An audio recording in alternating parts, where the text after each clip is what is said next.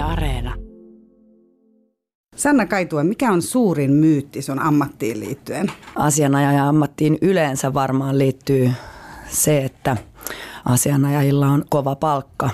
Ehkä sitten liittyy myös se, että asianajan täytyy olla kova ja ajaa päämiehensä etua ikään kuin hinnalla millä hyvänsä.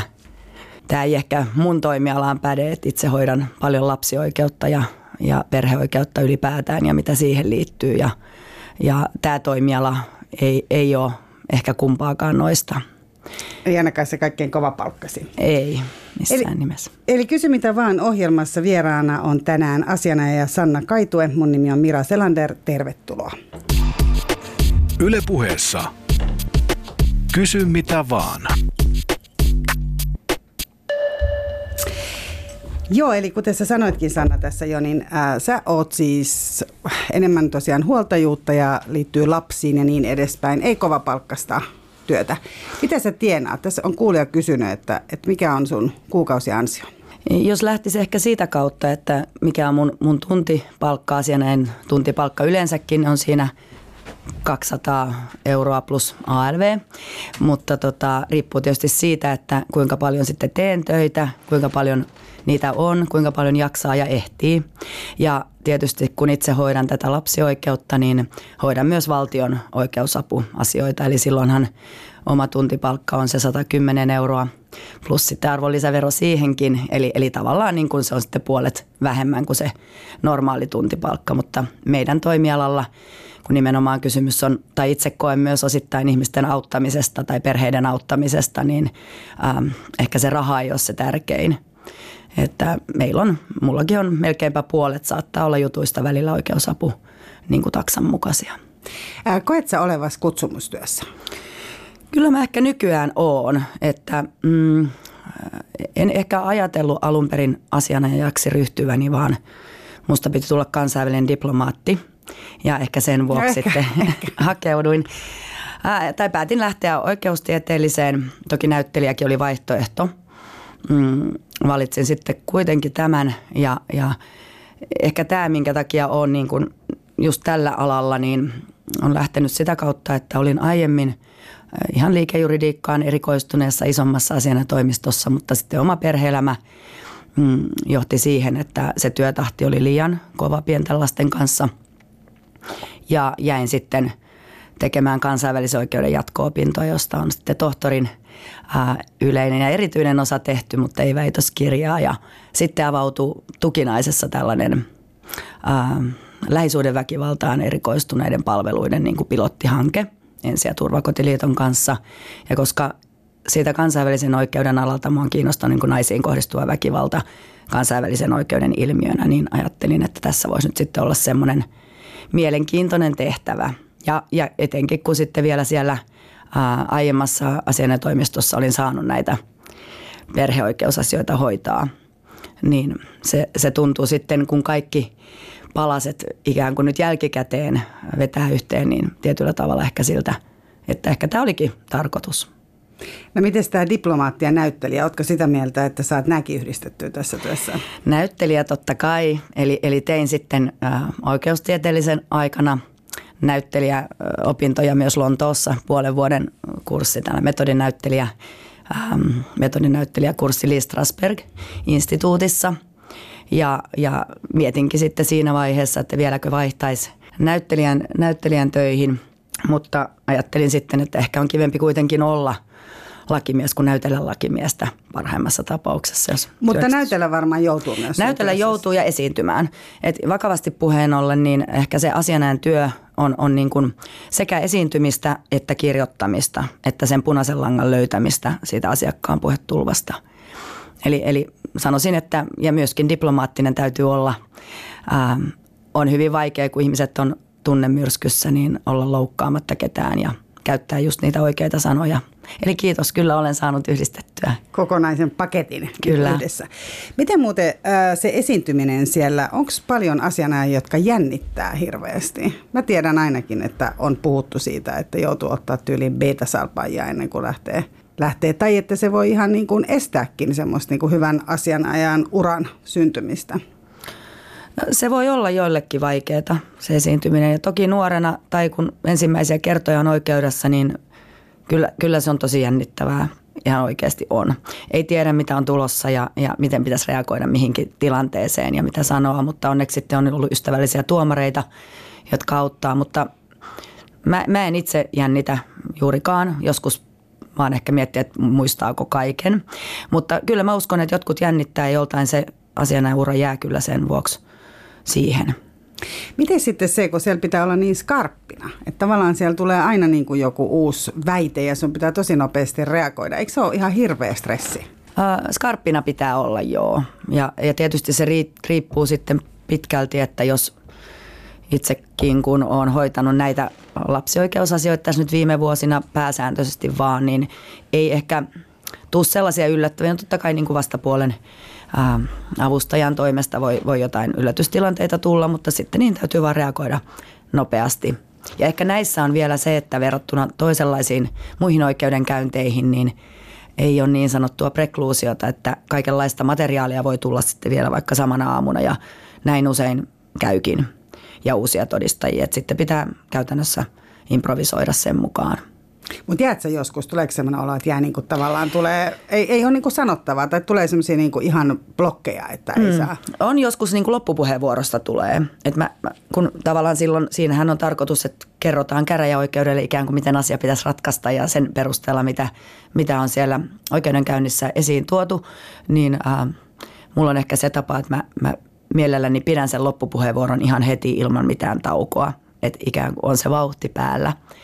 Joskus silloin tulee, mutta se on onneksi niin nopea, että sitten vaan ää, saa jotain muuta sanottavaa ja se menee ohi. Mikä se tila on sitten, kun sä sanoit, että on vauhti päällä? Nostaako se semmoista adrenaliinia? Että... Kyllä, kyllä se nostaa. Että joskus kun, tietysti riippuu oikeudenkäynnistä ja pituudesta, että joskus kun ei nyt tietenkään usein, mutta joskus saatetaan istua ihan ilta kahdeksaan aamu yhdeksästä ja monta päivääkin, niin kyllähän siinä on semmoinen tietynlainen vire päällä. Yötä päivää? E, e, niin siis yötä päivää tarkoitan, että jos on useita, useita päiviä kesken. Mutta pysyykö se vire yötä päivää? Saat sä nukuttua välissä? Mm, kyllä mä saan nukuttua välissä, joo. Urheilen ja elän, elän sitten sillä lailla terveellisesti. Tota, täällä kuulija itse asiassa kysyy myös siitä, että onko suomalaisen asianajajan työ samanlaista kuin miltä se näyttää amerikkalaisessa televisiosarjassa? Mm. Missä sitten oikeasti näytellään asiaa. Ja, ja. No ehkä meillä, mä en nyt tiedä sitten, kun siellä on se valamiehistö ja, ja siellä tavallaan ikään kuin ne maallikot pääasiallisesti ratkaise, tai ratkaisee sen asian, niin ehkä siinä se esiintyminen korostuu vielä enemmän kuin meillä. Et kun täytyy vakuuttaa sitten koko joukko valamiehiä sen, sen tota, oman asiansa puolesta, nyt täytyy vakuuttaa vain tuomari – tai muutama tuomari. Niin mä sanoisin, että se varmaan tuo siihen sen. Ja, ja nyt toisekseen itse katson tällä hetkellä uudestaan Netflixistä tätä Good Wife, joka meni aikanaan TV-ssä, niin näyttää siltä, että, sarja. niin on, joo, niin. ja on. Samaa mieltä, niin siinä näyttää siltä, että ei ne oikein niin kuin töitä siellä asiana toimistossa tee, että ne vaan on koko ajan siellä oikeudessa ja kuitenkin heillä on aika isoja, isoja nämä oikeudenkäynnit. Että se on ehkä semmoinen näin, näin se ei todellisuudessa mene, vaan aika pitkää päivää sitten ää, tehdään siellä toimistossa ja sitten on se oikeudenkäynti näillä varsinkin liikejuridiikka ja tämmöisillä muilla aloilla kuin millä nyt itse on.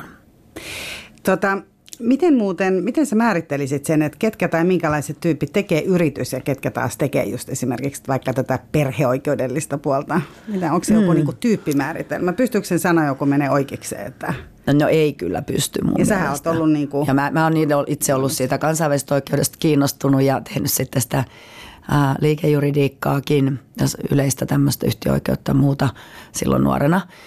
Mm, ei mun mielestä pysty. Et, tai onnellinen on se, joka tietää jo heti varmasti sen urapolkunsa toki, koska silloin voi lähteä sitä kohti alusta pitää. Mutta onko se niinku se mielenkiinto enemmän niinku tietynlaisiin, kun siellä on kuitenkin, jos ajattelee, että on, niinku, on paljon rikoksia, jotkut lähtee niinku nimenomaan niin kuin erikoistuu ilmeisesti niihin, eikö näin ole, että tekee paljon vaikka jotain murhaoikeudenkäyntejä tai... Joo, toki tämä puolustuspuoli on, on ihan oma ja paljolti ne, ketkä niitä hoitaa, niin melkeinpä hoitaakin vaan niitä. Ja se tarkoittaa myös sitä, että ollaan oikeudessa ihan koko ajan. Ja ehkä sitten tämä niin kuin yrityspuoli on enempi se, että käydään niitä sopimusneuvotteluja, tehdään yritysjärjestelyä, niihin liittyviä riittasuuksia jolloin tietysti ehkäpä se oikeuden, oikeudessa istuminen on todella paljon vähäisempää. Sovitaan sitten asioita ja neuvotellaan ja näin poispäin. Mm, sitten tietysti isot tämmöiset riidat, jotka päätyy oikeuteen, sitten liikejuridiikkapuoli kestää sitten taas useita kuukausia.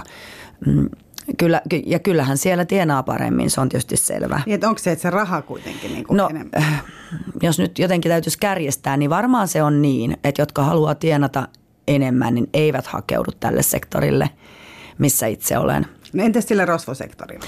No rosvosektorille mm, se rikosoikeus on oikeastaan aika kiinnostavaa, se on aika selkeää, siinä on aika selkeät säännöt ja ne oikeudenkäynnitkin on, noudattaa sitä tiettyä, että on syyttäjä, jolla on syytevelvollisuus ja sitten puolustaja ja asia, asianomistajan avustaja. Että siinä on niin kuin tavallaan hirveän selkeä se roolitus ja siinä on oma viehätyksensä kyllä, mutta itse mm, on vaan muutamia puolustuspuolen asioita hoitanut, kaste liittynyt näihin, en pääsääntöisesti niitä hoida. Se ei ollut niin sun luonteelle vai? Mm, ehkä ei mun luonteelle sitten, en tiedä, olisi voinut ollakin, mutta nyt, nyt ollaan tässä. Niin. Kuulija kysyy, että onko jokainen juttu yhtä tärkeä? Mulle on jokainen juttu yhtä tärkeä ja katson, että yleisestikin ottaen se, sen pitäisi olla jokaiselle asianajalle ikään kuin se aina sillä hetkellä tärkein asia. Että jos ajatellaan, että meillä varsinkin kun on yksityishenkilöt asiakkaina, niin jos joku uskoo minulle oman asiansa hoidettavakseen, niin kyllä mä yritän hoitaa sen niin kuin oman asiani hoitaisin. Ja pystyt vilpittömästi sanomaan? Pystyn vaikka... vilpittömästi sanomaan itsestäni näin. Ja ehkä siinä nimenomaan onkin tärkeintä se kanssakulkeminen sitten myös. Eli, eli kun nämä meidän lapsioikeusasiat käräjäoikeudessa, jotka sinne sitten lopulliseen menettelyyn päätyy, niin voi kestää noin vuoden – siitä väliaikaismääräys, tai sanotaan siitä, kun asiakas tulee toimistoon ja laaditaan se hakemus ja on sitten väliaikaismääräyskäsittely ennen kuin se pääkäsittely on, niin usein on kulunut vuosi. Siinä tehdään sosiaalitoimen olosuhdeselvitys matkan varrella, niin ähm, asiakashan on kriisissä ja hänellä on se ehkä elämän isoin kysymys ähm, mielessä sen vuoden ajan. Niin ehkä mä itse koen, että on hirveän tärkeää osata sitten kuunnella ja tukea – myös muulla tavoin, vaikka nyt terapeutteja ollakaan. Niin siis mitä, mitä se käytännössä, siis minkälaisia ne sun jutut on? Ää, ne on lapsen, lapsen huolta, huoltajuus, lapsen huoltoa, asumista, tapaamisoikeutta ja elatusta koskevia asioita, eli eroon liittyviä asioita. Ää, ja toki sitten mitä siihen osituspuoleen liittyy, voi olla lähestymiskieltoa, voi olla myös mm, asianomistajan pahoinpitelyasiassa edustamista, mitä ikään kuin liittyy siihen eroon ja, la, ja lapsen niin kuin aseman järjestämiseen eron jälkeen. Hoidan välillä jopa lastensuojelukin asioita hyvin pienessä määrin. Mm, että se on hyvin monimuotoista, että mitä sen perheen hajoamiseen liittyy. Ja toki sovittelut on onneksi nyt tämän asiantuntija-avusteisen tuomioistuin sovittelun myötä saanut suuren osan, eli ne, mitkä ennen pääty vaan käräjäoikeuteen niin sanottuun normaalioikeudenkäyntiin, niin niistä valtaosakin menee nykyään ainakin ensin tähän sovitteluun. Ja mulla ei ole tarkkaa statistiikkaa ole, mutta sanoisin, että niistä kyllä sovitaan ainakin nyt sitten esimerkiksi Espoossa niin kolme neljästä, jotka sitten tähän tuomioistuimessa tapahtuvaan sovitteluun. Niin saa soviteltua kolme neljästä pariskunnasta. Ainakin Espoossa, joo, tässä asiantuntija-avusteessa. Täytyy muistaa, mikä on ehkä tärkeä, mikä ei varmaan monelle ä, mediassa ole tavallaan tullut selväksi, että yli 90 prosenttia vanhemmista sopii lapseen liittyvät asiat lastenvalvojan luona – Eli se, mikä päätyy... Se on aika valtava määrä. Se on valtava kuitenkin. määrä, se on 90, ylikin 90 niin, prosenttia. Yhdeksän pariskuntaa kymmenestä saa sovittua siellä. Että Näin. Miten menee tapaamiset ja miten menee rahat. Kyllä, ja se on ilmasta palvelua. Hyvää palvelua vaihtelee tietysti resurssit kunnittain valitettavasti. No Helsingissä on ainakin ihan valtavan pitkät jonot. Näin, ja se on tietysti puute, ja on, kun on itsekin toiminut lastenvalvojana Espoossa, ja, ja ollaan siellä kehitetty tämmöinen mallikin sitten, miten pitäisi puhua lähisuhdeväkivallasta THLlle ja koulutettu, niin mm, on niin kuin sillä ehkä, ehkä toivoisin, niin kuin, että lastenvalvojienkin rooli nostettaisiin toiselle tasolle ehkä kuin se tällä hetkellä on, että, että he, he, he, niin kuin, he tekevät tosi raskasta ja vaativaa työtä ja kustannustehokasta, jos ajatellaan, että sitten kuitenkin näin suuri osa sovitaan siellä. Ja, ja niistäkin sitten, jota ei siellä sovita, niin toki nykyään suurin osa – päätyy tähän sovitteluun ensin tuomioistuimessa. Mutta onhan se lastenvalvojan tilanne ää, aika paljon kuitenkin semmoinen, että siellä istuu lastenvalvo, tai siis semmoinen käsitys on ainakin itselle syntynyt, että siellä istuu, kuka lastenvalvoja sitten istuu ja millä innolla siellä on. Että siellähän istuu tyypit, jotka ei sitten välttämättä ota hirveästi kantaa tai asetuu niin kuin anna edes mitään. Joku taas voi ottaa tosi paljon aktiivisemman kannan. Se on totta, että kysymys on tietyllä tavalla niin kuin sosiaalityön näkökulmasta. Kohta. Näin, että sosiaalityön näkökulmasta kysymys on varmaankin eroauttamisesta, että lastenvalvojan pätevyys on sosiaalityöntekijä tai, tai lakijuristi. Ja että se riippuu tietysti siitä, ehkä niin kuin koulutus- ja ammattiasennoitumisesta myöskin. Ja toki, toki tietysti se on henkilökysymys, näin se on. Mutta siis on jompi kumpi, eli on sosiaalityöntekijä tai juristi Joo. Eli siitäkin riippuu varmasti paljon. Totta Asiakashan ei tiedä, että onko sun lastenvalvojas juristi vai, näin vai on. miten se on. No mutta siis 90 saa sovittua jollain tavalla niin kuin vietyä sitä eroa eteenpäin. Ketkä sinne sitten lähtee siihen sovitteluvaiheeseen ja sitten oikeuteen? Minkälaiset pariskunnat? Mm. No ajatellaan nyt, jos, jos minulle tulee uusi asiakas, niin mä yritän puhua tosi paljon tämän sovittelun puolesta, koska siinä kuitenkin sitten vanhemmat itse pyöreän pöydän ääressä avustajien ja, ja sitten tuomarin, joka on sovittelija siinä roolissa siis silloin ja sitten tämmöisen asiantuntija, joka on psykologi tai sosiaalityöntekijä, niin voivat yrittää vielä – yhdessä tai voimme yrittää vielä yhdessä saavuttaa sitten ratkaisun, joka on totta kai parempi kuin se, että yksi ulkopuolinen henkilö päättää perheen asiat. Ja suurin osa kyllä haluaakin yrittää ainakin sitä sovittelua. Ja sitten kun siellä voidaan tehdä tämmöisiä kokeilusopimuksia myöskin, päästään niin kuin eteenpäin, että usein kun se ero tulee, niin kysymyksessä on kriisitilanne. Ja ei välttämättä silloin ole oikeakaan hetki sitten ikään kuin tehdä lopullisia päätöksiä. Mennään niin kuin pikkuhiljaa eteenpäin. Se on mun osoittautunut tosi hyväksi menettelyksi tämän lastenvalvojan instituution lisäksi. Mitkä menee oikeuteen, niin, niin ne on sitten ehkä sellaista, jos on vakavaa tai lähisuhdeväkivaltaa, mielenterveyspuolen haasteita, päihteitä tai sitten vaan niin, niin erittäin huonoa niin kuin kommunikaatiota, joka ei vaan johda siihen, että kumpikaan pystyisi ikään kuin antamaan periksi. Niin ehkä ne päätyy sitten sinne oikeuteen. Sanotaan, että kyllä niin siinä raha? varmaan... Anteeksi. Entäs raha? Mm, no, se on tietysti yksi, yksi asia. Sovitteluhan on tietysti kustannustehokkaampaa kuin jos päivässä saadaan sovittu asia. Että vaikka avustaja olisikin siellä tukena ja hänen palkkionsa pitäisi maksaa, niin, niin tokihan se on edullisempaa kuin tämä niin sanottu normaali oikeudenkäynti. mutta mä sanoisin näin, että jos henkilölle on joku asia todella tärkeä, niin eihän sit siinä vaiheessa rahaa mieti. Ja plus, että on tämä oikeusturvavakuutus, jos on toista kertaa niin kuin muutosasiasta kyse ja sitten oikeusapumahdollisuus. Mutta vielä oikeastaan, kun mä keskeytin sut anteeksi siitä, niin mä tarkoitin, että paitsi, että jos on näitä niin kuin mielenterveysongelmia tai on tosiaan niin huono se dynamiikka että, että tapellaan ja, ja on lähisuhdeväkivaltaa, mutta kuinka usein se raha myös johtaa siihen, että tavallaan tarkoitan sitä, että lapselle halutaan niin kuin hyvä elatus. Siinähän on kuitenkin kysymys aina lapsen elatuksesta, että Suomessahan ei avioeron yhteydessä kuitenkaan saada mitään, puoliso ei maksa sinulle. Eikö Näin. se niin ole? Vai? Joo, eli tämän ymmärsin väärin, väärin sen. Eli, eli tota, joo, harvemmin mä sanoisin, että se elatusapu on, on se niin kuin syy lähteä oikeuteen. Sitten voi nimittäin se, kenen luona lapset asuu, niin hänellähän on mahdollisuus sitten lähteä hakemaan tätä elatusapua sitten niin kuin kannetteitse niin, että valtio sen korvaa kun hän on lapsen, edu, lapsen kautta lasten edustaja.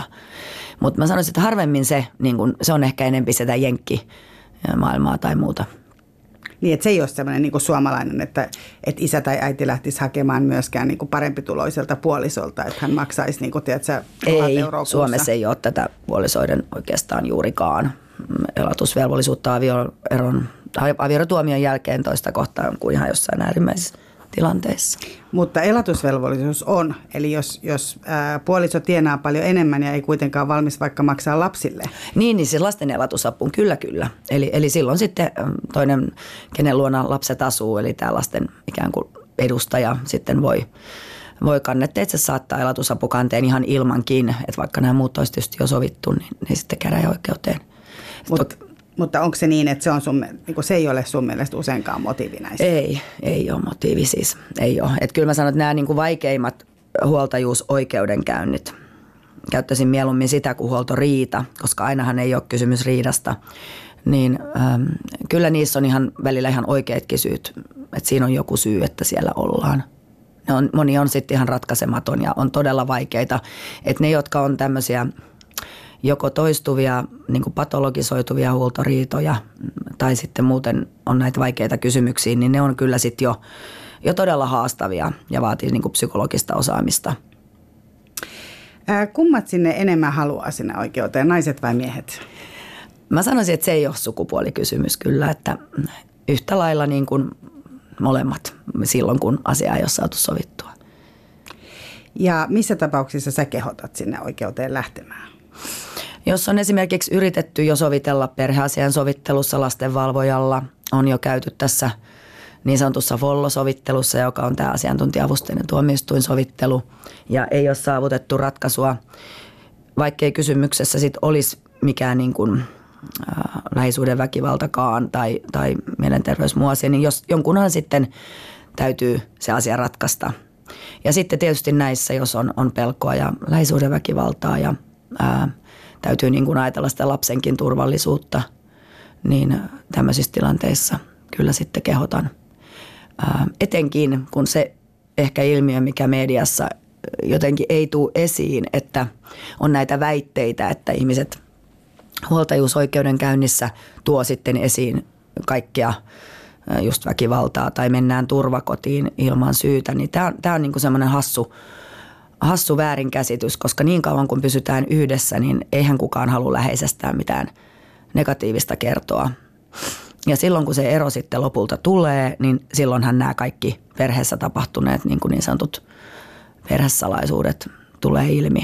Ja tämä on semmoinen niin kuin, vähän ehkä tylsäkin juttu, koska myöskin sitten usein lastensuojelun toimesta koetaan, että koska huoltajuusoikeudenkäynti on vireillä, niin nyt lastensuojelu ei puutu. Myöskään perheneuvolasta ei saa oikein silloin tukea, koska sitten taas ajatellaan, että niitä kirjauksia käytetään huoltajuusoikeudenkäynnissä. Että se perhe on aika, aika hankalassa tilanteessa siinä vaiheessa, kun sitten on vakavia ongelmia perheessä ja, ja se huoltajuusoikeudenkäynti on vireillä. Et minä itse en usko siihen, että, että, tai mun mielestä ei voi lähteä ajattelemaan niin, että jos joku käyttää järjestelmää väärin, niin se olisi ikään kuin, niin kuin pääsääntö, vaan se on sitten valitettava poikkeus, että jos joku ää, oikeudenkäynnin vuoksi lähtee turvakotiin, niin mä sanoin, että se on kyllä häviävä, ää, häviävä murtoosa. Niin, eli tällaiset, missä, missä tosiaan on ollut puhetta, että tehdään tällaisia ilmoituksia siitä, että on myös jonkinlaista seksuaalista hyväksikäyttöä tai muuta vastaavaa, niin sä pidät sitä, että se on hyvin tämmöinen Mun mielestä ne pitää aina ottaa vakavasti. Et jos sitten, että tavallaan aina mennä sen riskittömimmän polun kautta, että, että jos on viitteitä, tämä on, mä tiedän, kuuma peruna, mutta jos vanhemmalla on huoli esimerkiksi siitä, että hänen lastaan sitten oltaisiin, tai että hän näkee jotain oireita, niin tokihan hänen siihen täytyy puuttua oli sitten huoltajuusoikeudenkäynti vireillä tai ei. Eihän me voida lähteä tässä maassa ajattelemaan niin, että – että koska huoltajuusoikeudenkäynti on vireillä, niin odotan siihen asti, että se on päättynyt ja ilmoitan sitten asiasta lääkärille tai, tai lastensuojeluun tai muuta. Mutta tämä on tällä hetkellä pienimuotoinen ongelma. Selitä vähän, avaa vielä. No, no jos joku huoltajuusoikeudenkäynnin aikana tosiaan tuo esiin tällaisen epäilyn, niin sanotaan, että ulkopuolisella on taipumus katsoa, että se on tehty sen vuoksi, että huoltajuusoikeudenkäynti on vireillä – ja, Eli toinen vanhempi alkaa syyttämään toista Niin, tai epäilee. Siis se ei ole useinkaan syyttämistä, vaan hän tuo epäilyn esimerkiksi lääkärissä esiin.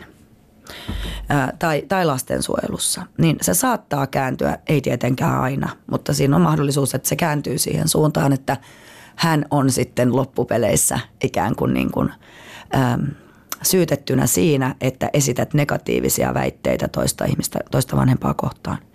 Ja mun mielestä ehkä tämä on sellainen vähän hassu, hassu tilanne, että jos sitten taas kerran semmoinen poikkeus olisi, että tämä olisi tehty ihan toisen vanhemman niin kuin kiusaamistarkoituksessa, niin ok, asiahan tulee selvitettyä. Ja sitten sen polun jälkeen, jos se etenee poliisitutkintaan ja tänne osaamiskeskukseen ja hyvä niin, todetaan, että rikosta ei ole tapahtunut. Mutta se, että ei saa mennä siihen, että henkilöt ei sitten uskalla epäilyksiään – tai havaintojaan enää tehdä, kun just on tutkimuksetkin osoittaa, että jos esimerkiksi perheessä on ollut väkivaltaa, niin ero on se kaikista vaarallisin paikka. Ja sen jälkeen nämä tilanteet, että sehän on harha kuvitelma, että ajatellaan, että jos on ollut väkivaltaa perheessä, että se eron loppuisi. Se vaan muuttaa muotoaan. Se voi jatkua sitten väijymisenä ja seurailuna ja, ja, ja, ja sitten täytyy muistaa ehkä sekin, että, että jos sitten lapsi ei itse ole ollut väkivallan kohteena, mutta on ollut silminnäkijänä, niin lapsihan on kokenut turvattomuutta sitten tältä väkivalta, väkivaltaa harjoittaneen taholta ja hän edelleen jatkaa elämäänsä hänen kanssa. Ja kun tutkimukset toki on osoittanut sen, että eihän se tendenssi oma valinta käyttää sitä valtaa väärin mihinkään poistu sen eron myötä, vaan, se voi sitten jatkuu seuraavassa parisuhteessa ja voi jopa kohdistua ja laajentua niin kuin suoraan lapseen. Että tässä on niin kuin toinen sellainen ehkä – musta ongelma, että kun ajatellaan, että huoltajuus oikeudenkäynneissä pitää aina katsoa eteenpäin ja ikään kuin unohtaa se mennyt, niin kyllä sillä historiallakin on merkitys. Että täytyy tietää, mitä perheessä on tapahtunut, jotta sitten osataan tehdä lapsen edun mukaisia sopimuksia tai päätöksiä. Mutta eikö tämä nimenomaan vaadi kuitenkin sen, että jos on niinku tällaisesta näin monimutkaisesta, nimittäin kuulostaa ihan tälleen niinku tänne pöydän toisellekin puolelle jo niin silleen mm. raskaalta ja oikeasti se niin kuin vyyhdiltä, että et jotenkin et, et, eihän, siinä niin kuin, eihän siinä riitä edes, että siinä olisi pelkästään niin kuin sovittelija vaikka paikalla. Että... No me, mä, mä haluan ylpeänä kyllä osoittaa, että toi, mikä me tehtiin, toi lähisuhdeväkivallan kartottamismalli ja, ja lastenvalvojan työssä esimerkiksi, niin kyllä – kyllä se, kun on ilmiö esimerkiksi lähisuhdeväkivalta, josta kukaan ei halua puhua. Ei halua puhua se, joka sitä on kohdannut, eikä se tekijä, eikä työntekijä niin se sivuutetaan hirveän helposti. Mutta niin, mä sain hirveän... Että se vaan jätetään. Niin, se koska on niin kuin mörkö, joka on Se oli ja ajatellaan, että se liittyy sinne menneisyyteen. Ei just huomata ehkä tätä, että lapsihan jatkaa elämäänsä näiden vanhempien välillä. Ja ei ehkä huomata myöskään sitä, että tota, on kysymys asiasta, josta kukaan ei halua puhua. Ja mä sain hirveän hyviä kokemuksia, että mä tosiaan sitten kyse, kysyin melkeinpä niin kuin pääsääntöisesti, että onko ollut väkivaltaa. Toki kysyin myös, että onko mielenterveys puolella niin kuin haasteita tai, tai päihdekäyttöä. Ja ihmiset kyllä pystyy puhumaan jopa yhdessä, jota on, on paljon pelätty. Että eihän voi ottaa väkivaltaa esiin, jos molemmat vanhemmat on paikalla. Mm, silloin tehtiin vähän kartoitusta ja oli niin kuin 90 prosenttia melkein tämä oli Espoossa silloin, jotka piti sitä hyvänä asiana, että heidän niin kuin perhe-elämästään haluttiin tietää ennen kuin niitä sopimuksia vahvistettiin. Sitten täytyy vaan pohtia, mikä merkitys sille tiedolle annetaan, että vaikuttaako se siihen jatkossa vai ei. Kysymys on tietysti tosi vaikeasta asiasta, mutta jos ei sitä uskalla kysyä eikä sitä ottaa puheeksi, niin eihän se tule esiin eikä palvele myöskään sitten – jatkossa sitä perhettä. Mutta ootko sitä mieltä, että se perheväkivalta on meillä jotenkin silleen niin kuin, myös niin kuin yleisesti ottaen tabu?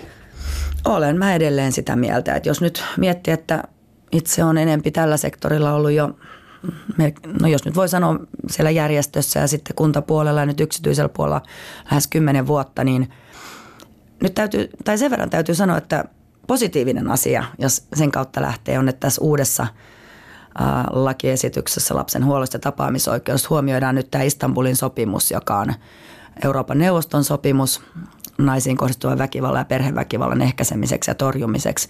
Ja tähän uuteen lakiin nyt on ilmeisesti sitten tulossa sellainen, sellainen pykälä, että, että lasta ei saisi altistaa niin kuin väkivallalle kuin ennen, ennen niin kuin perheessä, että täytyisi niiden sopimusten ja ratkaisujen olla sellaisia, että se huomioidaan siinä – ja tulee nämä valvotut ja tuetut tapaamiset ja valvotut vaihdot myös lakiin, niin mun mielestä se on hyvä. Eli tabu voi olla edelleen, että ikään kuin mm, se on ehkä ihan jo meidän puheissa ja asenteissa.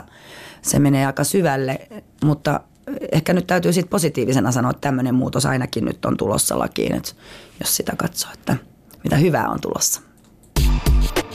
Ylepuheessa Kysy mitä vaan. Näin on. Kysy mitä vaan. Tällä kertaa kysy mitä vaan asianajajalta. Vieraana on Sanna Kaitua, joka on meille jo puolen tunnin ajan valottanut. Ja aika paljon ollaan tietysti tässä perheoikeudessa ja lapsen huoltajuudessa ja nyt jo myös perheväkivallassa, koska se on suuresti sun sun toimialasi, voiko näin sanoa, mihin sä oot erikoistunut. Ja sitten tietysti ää, ei ihan vielä päästä sieltä siinä mielessä pois, että se on ollut paljon esillä. Eli, eli tavallaan niin kuin ihan järkyttäviä tapauksia tapahtuu just näiden näiden tilanteiden seurauksena menemättä nyt sen enempää siihen kuulijat tietää varmasti, mistä on kysymys ja, ja tietysti on varmaan paljon sellaisia tapauksia myös, mitkä eivät tosiaan lehteen päädy, mutta niitä on koko ajan. Mitä siis, onko tämä semmoinen niin kuin, onko meillä paljon perheväkivaltaa ylipäätään? Mä en nyt viimeaikaisia tilastoja tiedä, mutta kyllähän Suomi näin kuin niin sanotusta länsimaissa on, on niin kuin väkilukuun suhteutettuna aika hyvin edustettuna tällä sektorilla ja on, on YKkin vähän meitä moittinut, että ei ole, ei ole ehkä ihan asiat kunnossa. Se liittyy just mun, mun mielestä pitkälti tähän puheeksi ottamisen vaikeuteen. Että, Eli se ulkopuolinen ei saa otetuksi puheeksi, mm, vai just ei se, kukaan että, ei ota puheeksi. Niin, sehän, se, sehän on se, valtava häpeä. Mm, totta kai se on häpeä ja kun haluaisi, että se rakkaus jatkuisi ja parisuhde jatkuisi ja perhe jatkuisi ja, ja mitä lapset siihen, ei lapset eivät niin näkisi niin. näkis sitä. Että se on ehkä myös sellainen, että aina sanotaan, että no eihän se lapsi nyt sitten koe ole, että häntä kohtaan ei olla oltu väkivaltaisia, mutta lapsi näkee ja kuulee aina. Ja, ja se on yhtä vaurioittavaa niin kuin hänen persoonalle, että hän näkee, että hänen sitä sitten läheistä turvallista vanhempaansa kohdellaan kaltoin. Se on ehkä sellainen, mikä, mikä täytyisi niin kuin nostaa enemmän mun mielestä esiin. Ähm, mutta se, että, että onko sitä, tämä on just vaikea, kun ajattelee, että silloin kun oltiin siellä järjestöpuolella ää, tässä hankkeessa, että, että ikään kuin asiakkaat tuli tällä nimikkeellä ja että on jo valmiiksi lähisuhdeväkivalta. Ja sitten kun olin siellä Espoossa ja kyselin ylipäänsä eroavilta vanhemmilta, niin se oli yllättävää – kun sitä lähti kyselemään, että miten paljon sitä oli. Mutta kun ei nyt tietysti asiakkaista pidetty tilastoja, niin en osaa sanoa. Mutta suhteen voisi sanoa ähm, vaikka, että 50 no, tai... Kyllä, melkeinpä niin voisin sanoa. Puolet. Niin, ihan, ja tämä nyt tietysti on mututuntumaa, kun en ole tutkija ja en, en muista sitten. Siitä on tutkimuksia olemassa kyllä, että kuinka moni eronneista – tai kuinka moni ylipäänsä kohtaa siinä parisuhteessa väkivaltaa ja kuinka moni sitten eronneista on sitä kohdannut, niin muistelen vaan, mutta nyt tämä ei ole tarkkaa tietoa, kun, mutta että se olisi lähes puolet, lähes puolessa eroavista tilanteista. Mutta sitten se sanoi... Jossain muodossa. Niin, se voi mitä... olla myös henkistäkin tietysti vallankäyttöä. Että niin, se... huomioidaanko tämä? Koska Joo. sä sanoit kuitenkin, että se on asiakkaista, kun kysyn, että ketkä menee, lähtee helpommin hakemaan oikeutta, niin sekä naiset että miehet sä sanoit. Kyllä. Eli onko tämmöisessäkin tapauksessa, hakeeko että ei se ole, kun tavallaan täällähän helposti syntyy käsitys, että nainen hakee ainoastaan. Mm. Öö, hakee, anteeksi, nyt en niin Tavallaan, että on se perhe, että jos on tämmöinen niin kuin lähisuhdeväkivalta, niin kuitenkin se on usein se oletus, että mies on se väkivaltainen siinä. Näin se usein on ja se on ihan vastaa kansainvälistä käsitystä, siksi on olemassa tämmöiset naisia suojaavat kansainväliset sopimukset, jotka sitten suojavat myös miehiä. Että on musta myös tärkeää huomata, että ikään kuin kansainväliset sopimukset nimetään niin kuin enemmistön suojaksi, enemmistön niin kuin ihmisoikeuksien suojaksi, Ää, mutta toki ne suojaavat sitten myös, myös toista sukupuol, su, sukupuolta. Ja on, on tilanteita joskus, että toki myös mies on, on kärsinyt väkivaltaa parisuhteessa. Et ehkä silloin pitää just miettiä, että kumpi, kumpi sitten osapuolista pelkää. Et se, se on niinku se, joka määrittää, että riita on riita, ja, mutta että väkivalta on sitten ehkä toinen, toinen tilanne siinä. Siinä toinen kohtelee toista mm, tai puolisoa niin, että siitä aiheutuu pelkoa mutta tähän lasketaan myös siellä, jos puhutaan nyt vain oikeudesta, niin lasketaanko tähän nyt myös siis se henkinen väkivalta? No ei, kyllä se oikeudessa pitkälti, oikeudessa missä ollaan, niin puhutaan fyysisestä väkivallasta. Et sitä pitää olla niin kuin tavallaan mustelmatodisteena. Öö, joo, mutta henkinenkin väkivalta kyllä, se, se kannattaa tietysti tuoda esiin. Ylipäänsä se dynamiikka, mikä siellä perheessä on ollut, sehän jatkuu sitten niin kuin, ää, kommunikaation mielessä eron jälkeenkin. Mutta Sanna Kaitu, että täällä ää, kun kuulija kysyy, että pitääkö asiana olla kylmä ja tunteeton, ja sä jo alussa sanoit, että se oli ehkä sellainen, se on sellainen niin kuin myytti, että näin ei ole. Sä oot hirveän, hirveän niin kuin raskaiden asioiden ja isojen päätösten, missä on niin kuin monta ihmistä ja on oikeasti kysymyksessä niin kuin lapsen, lapsen elämä ja niin kuin, varmaan niin kuin, tavallaan se on aina pitkälti varmaan jonkunlaista vaurioa aiheuttaa se, niin mitä, mikä, minkälainen sun luonne, kun sä oot siis herkkä ilmeisesti luonteelta, sanot, että et ole kylmä ja kova. Mm. Minkälaisen luonteen vaatii ton tyyppinen työ? Ähm, no mun mielestä täytyy olla niin kuin kyllä empaattinen ja täytyy osata kuunnella, mutta toisaalta myöskin niin kuin sitten olla siinä mielessä määrätietoinen, että karsii ikään kuin ne turhat, turhat risut siitä ympärille, että nähdä se punainen lanka ja mennä niin kuin sitä kohti ja miettiä sitten, että mikä niin kuin olisi nyt tässä tilanteessa se paras ratkaisu. Ohjata myös sitten ihan niin kuin terapiaan vanhempaa, jos, jos sitä tarvetta on. Teetkö mm. paljon sellaista? Et kyllä mä monessa, monessa tilanteessa sanon, sanon omalle päämiehelle, että, että varsinkin nyt jos toi, tai kun huomaa, että jos jaksamisen kanssa on, on haastetta, niin kannattaa ilman muuta hakea ammattiapua. Että nämä on niin raskaita ja pitkiä prosesseja, että ei kannata sitten ehkä jäädä yksin siinä. Mutta miten sä itse käsittelet nämä asiat? Paitsi no, mä, mulla on tietysti nyt jo jonkun verran näistä tätä kokemusta, että siinä mielessä sitä ammattitaitoa – Mä näen ehkä sen niin, että jos mä pystyn saavuttamaan, saamaan jonkun sovinnon lapsen asioissa, edistän sitä, niin se on ikään kuin jo, jo, jo palkinto. Tai sitten jos, jos tota, saa jotain muuta edistystä siinä aikaiseksi, niin mä koen, että se on niin kuin ikään kuin sen maali. Että kun me hoidetaan lapsioikeutta, niin vaikka päämiehen etu ikään kuin on se, mikä painaa siinä vaassa eniten, niin kyllä me, jotka lapsioikeutta meidänkin toimistossa ja muualla hoidamme, niin pitäisi katsoa sitä ihan oikeasti myöskin sitä lapsen tilannetta. Et se ei ole ehkä ihan samalla tavalla sitä kynsin ja hampain päämiehen edun ajamista kuin jossain muussa tilanteessa. Et jopa käräjäoikeudessa siis, vaikka päädytään sinne istuntoon, niin myös siellä yritetään aina ensin sopia asiaa. Että, mm. Mm. Mutta joka tapauksessa se vaatii siis tällaista jonkunlaista päämäärää, päämäärätietoisuutta, voisiko sanoa. No näin voisi sanoa. Varmaan että strategia, niin loogisuutta. Kyllä, ja loogisuutta ja ehkä sitä, että miettii, mihin jokainen tapaus on erilainen. Ei, ole, ei voi niin kuin monistaa, että on, on niin kuin tapana tehdä näin ja noin. Tai sen voi sanoa ja sitten miettiä, että mikä tässä tilanteessa tälle perheelle ja lapselle ja päämiehelle olisi se järkevin, järkevin tapa selvitä erosta. Mutta tota, mm, ehkä just se strategian löytäminen, se myötäeläminen, kanssakulkeminen ja, ja sitten se silloin, kun tavallaan myöskin sen oikean – oikean ratkaisun, oikean ratkaisun ohjaaminen, jos, jos, se on, tai jos on epätietoinen ja kertoo tietenkin sit kaikista näistä eri vaihtoehdoista. Niin ehkä se strategia ja se, että katsotaan yhdessä, miten siihen mahdollisimman hyvään päämäärään päästäisiin. Ja varmaan tarvii olla paineensietokykyä ja tosiaan aika hyvä kunto, koska päivät on aika pitkiä. Mä huomasin, että sunkin aikataulu oli aika tiukka, kuten myös monen muun asianajajan. eli eli tota, mä aloitin enemmän tuolta rikospuolelta ensiksi ja, ja näin, ää, kun rupesin kartoittamaan. Eli, eli on kyllä tosi oli kyllä niin täyttä ja Joo. varsinkin niin kuin ennen joulua ennen on joulua. Ennen joulua, kyllä. että siellä on joulukiireet. Mutta se on tota... juuri näin. Että kyllä, kyllä ollaan kiireistä porukkaa ja vaikea on löytää sitten tuomareiden ja avustajien ja asiakkaiden kanssa sopivia oikeudenkäyntipäiviä. Se on yksi ihan selkeä haaste, että kaikille sitten sopii joku, joku käsittelypäivä. Saati sitten sen siirtäminen, niin menee äkkiä monta kuukautta eteenpäin. Että kyllä tämä paljon just meidänkin toimialalla niin paljon ollaan oikeudessa, että kolme neljä päivääkin viikossa voidaan olla – eri asioissa. Mutta kuinka pitkä sun työpäivä on? No se just vaihtelee. Mä, mä oon itse semmoinen, että mä tykkään tehdä myös niin kuin etätyönä, että kun nykyään se on kaikki mahdollista, niin puhun sitten, sitten vielä kotonakin tai katson sähköposteja. Että vaikea sanoa työpäivän pituutta, että siinä voi välillä olla taukoa, ja, mutta toisaalta sitten osaan olla myös katsomatta sitä sähköpostia ja puhelinta. Se on, se on ehkä mulla semmoinen hyvä taito. Mutta voit se pitää vaikka kokonaisen niin kuin keskiviikon vapaana? Voin. Jos ei mulla ole mitään, niin mä vaan päätän ja pidän. Ilmoitan sitten. Asiana liittohan edellyttää, että vastataan äh, suht nopeasti. Ja sitten voi laittaa viestin tai ilmoittaa, että palaan asiaan.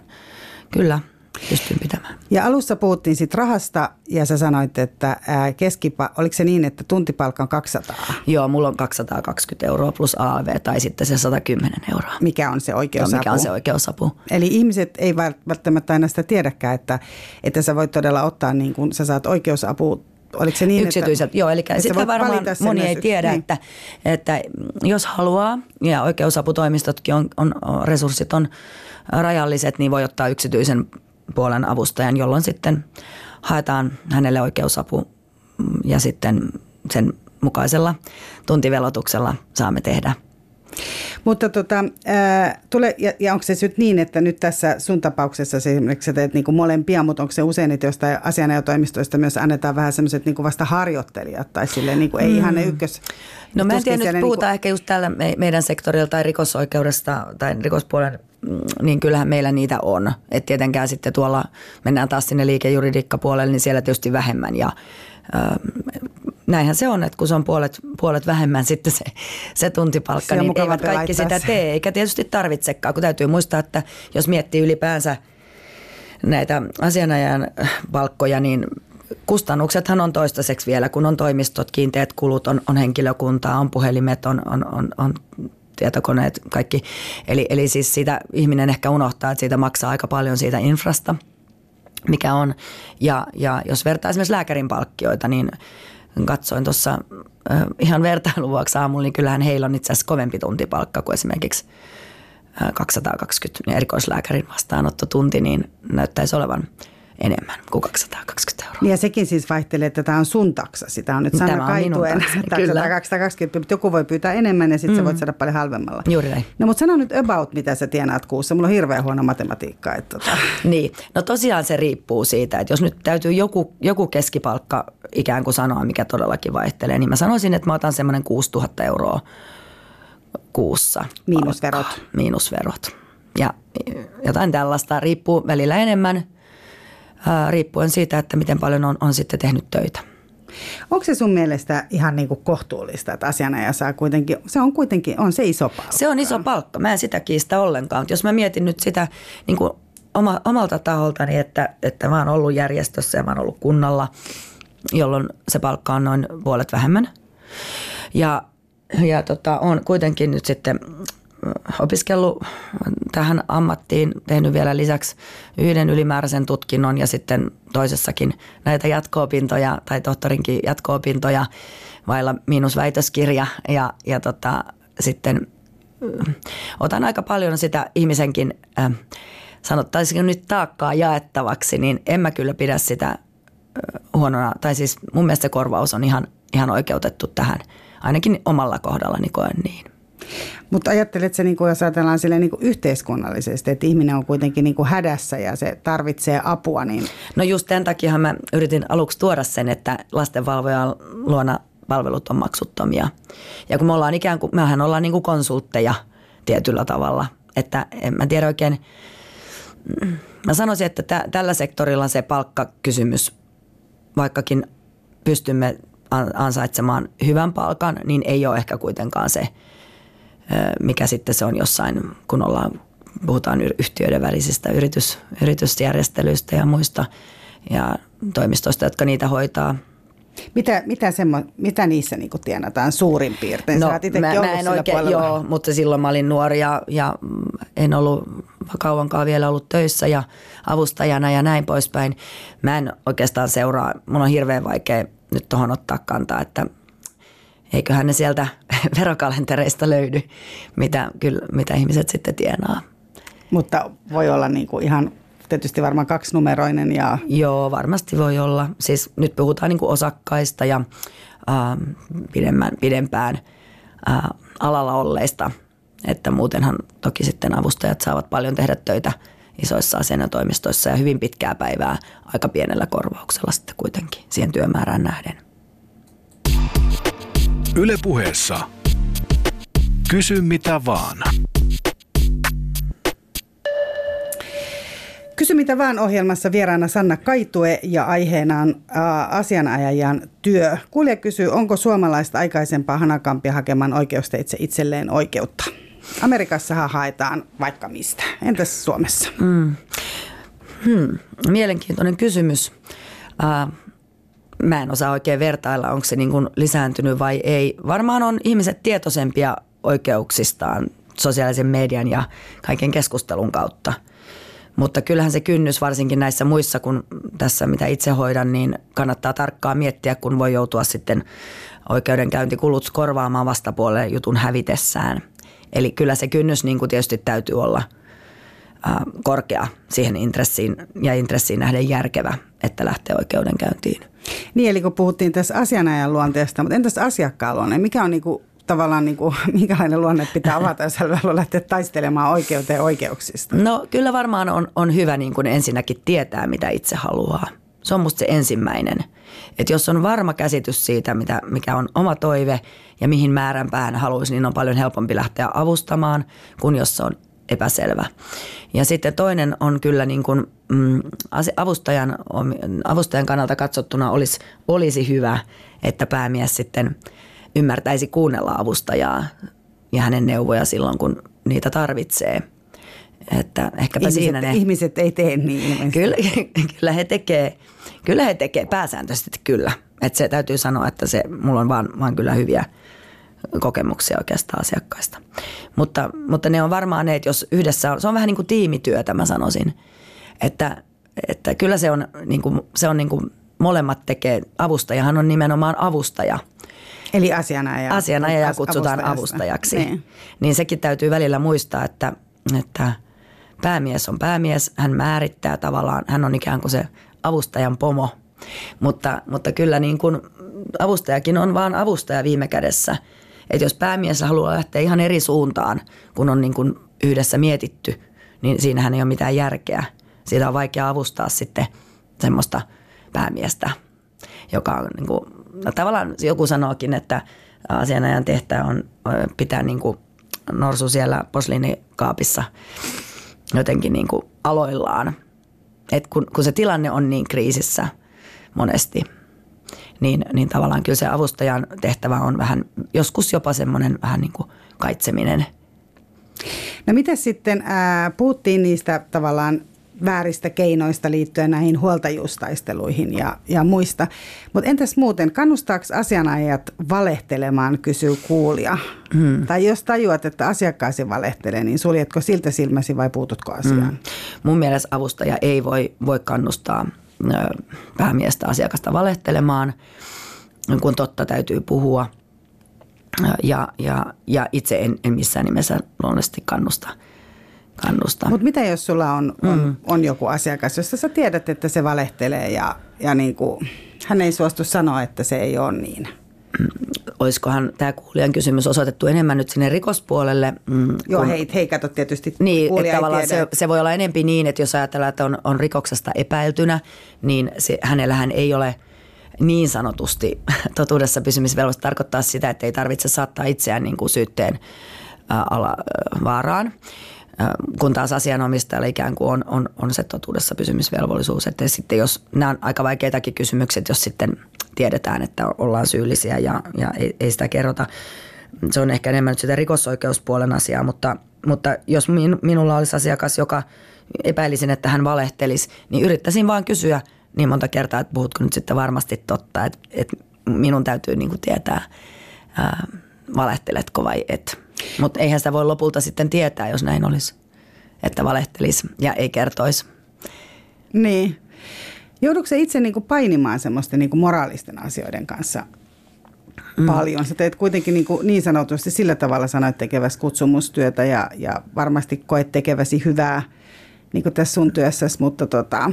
Eikä välillä niin kuin just voi turhauttaa joku, joku niin kuin käräjäoikeuden ratkaisu, vaikka onkin ovatkin riippumattomia, varmasti tekevät niin kuin oikeitakin ratkaisuja, mutta voi joskus turhauttaa ehkä semmoinen, että, että jotain, koen, että jotain asiaa ei niin kuin ymmärretty. Enemmänkin ehkä se, koska mulla nyt ei tule mieleen, että olisi semmoisia moraalisia kysymyksiä, joista olisin niin kuin eri mieltä. Minä todennäköisesti sitten en ehkä ottaisi asiakkaaksi sellaista, jos olisin kovin, kovin eri mieltä – mikä se voisi olla täällä kysytään, että minkälaista jutuista kieltäydyt ja miksi? Mm. No jos mä näkisin sellainen? selvästi, että, tämä, että on esimerkiksi hyvin pieni, vaikka yksivuotias lapsia vaaditaan vuoroviikkojärjestelyä, tai että henkilö on ihan oikeasti, hänellä on väkivaltaa, taipumus käyttää väkivaltaa ja hän silti vaatii lähivanhemmuutta ja on vaikka määrätty lähestymiskieltoon ja semmoiset mahdottomat vaatimukset, jotka ei ole niin kuin lapsen kannalta järkeviä. Tai sitten voihan ne perustua johonkin ihan ihan tämmöisiin ähm, ikään kuin väärin asenteisiin ja käsityksiin, josta mä en voi olla samaa mieltä, niin äh, hyvin harvoin on tullut semmoista, mutta en, en sitten kyllä ottaisi asiakkaaksi, että Kyllä mun täytyy tietää esimerkiksi, että jos on, on har, harjoittanut just vaikka vakavaa väkivaltaa tai on jotain tämmöisiä, mm, mitkä keinot ei ole Suomessa äh, niin kuin sallittuja, mm, niin äh, johonkin kulttuuriin tai traditioon liittyviä, niin, niin to, toki silloin sanoisin, että en nyt valitettavasti voi, voi sitten ottaa asiakkaaksi. No miten sitten sä puhuit sitä, että, että se asianajan työ on paljon myös semmoista niin kuin kanssakulkemista. Mihin tietysti liittyy se, että joka kerta kun asiakas nostaa luuriin naputtaa sun puhelinnumeron, niin, niin kuin taksamittari lähtee päälle, eli tavallaan niin kuin kanssakulkemista, mutta maksullista sellaista. Näin.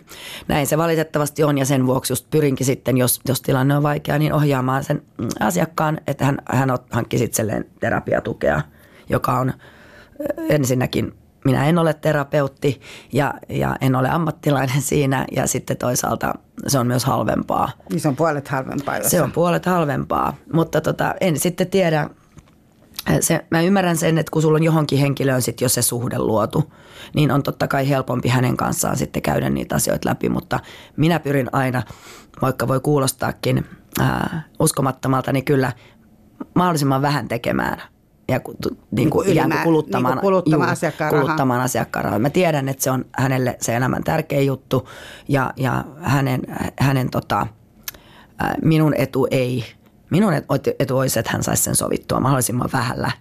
Että tota, näitä asioita valitettavasti kyllä riittää. Että työtä riittää. Työtä riittää.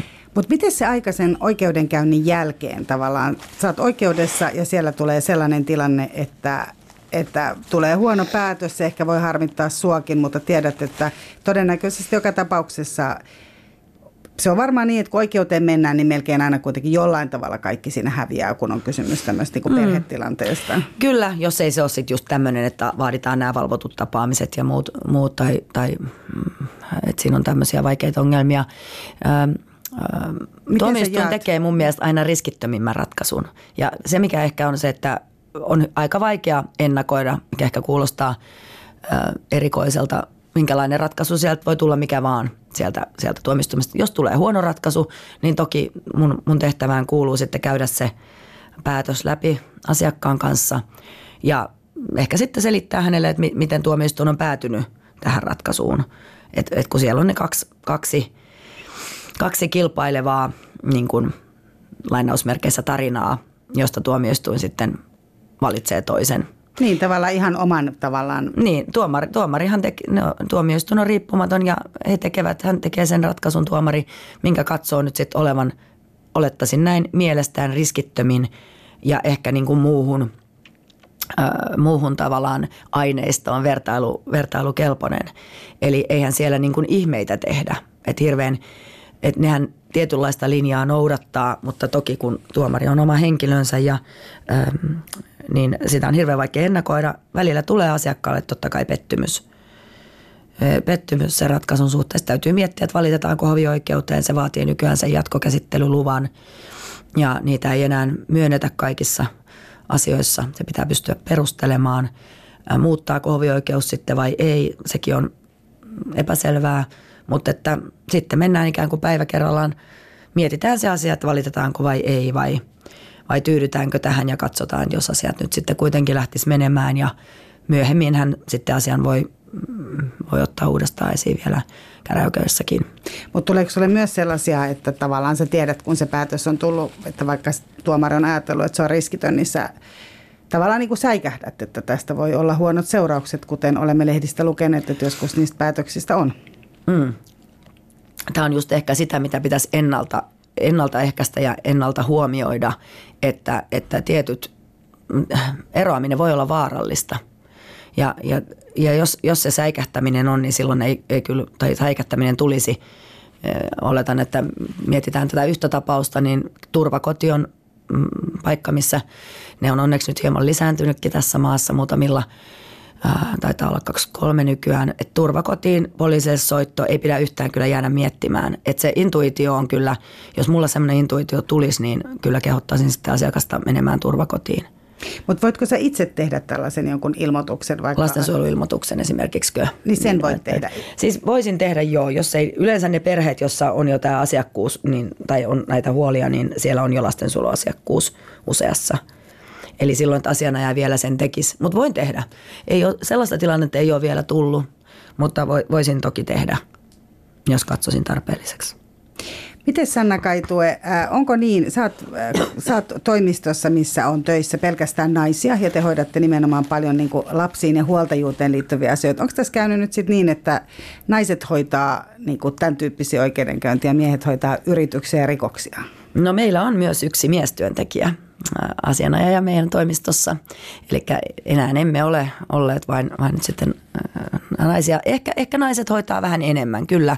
Kyllä se vielä näin on. Mutta mä, mä väittäisin, että tämä saattaa olla myös muuttumassa.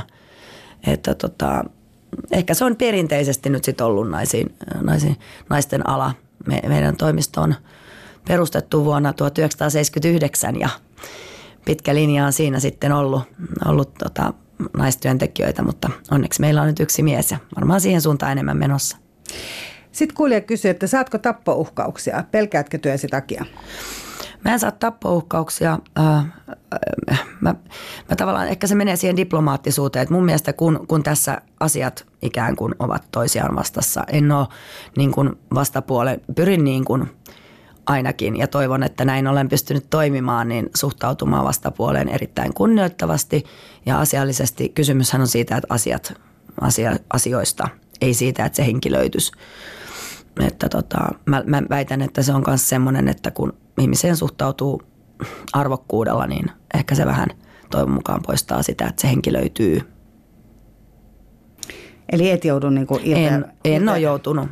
En ole joutunut pelkäämään. Sitten kysytään vielä Tämä taitaa olla meidän viimeinen kysymys, että tunteeko ihmiset hyvin omia oikeuksiaan yhteiskunnassa ylipäätään? Mm. Äh, varmaan siinä on parantamisen varaa, että just esimerkiksi nyt jos miettii tämän oman, oman niin sektorin kautta, niin varmaan moni ei tiedä, että ehkä et voi hakea just yksityiseltä puolelta myös oikeusavustajan oikeusapuasioihin tai että on tämä vakuutus tai, tai sitten näistä ilmaisista palveluista mm, ja oikeuksista – ehkä siinä on sitten vielä tiedottamisen paikka, sen selkeän tiedottamisen.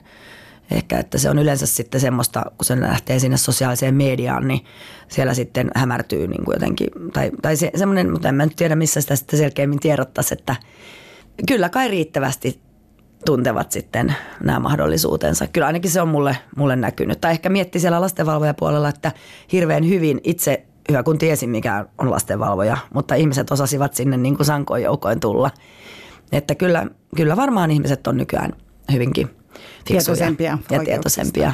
Hyvä. Lämmin kiitos Sanna Kaito, että tulit tänne myös, vaikka sua flunssa vaivasi, mutta ihan hyvin meni ilman yskän kohtauksia. Tässä oli kysy mitä vaan tällä kertaa. Mira Selander kiittää. Moikka. Yle puheessa. Kysy mitä vaan.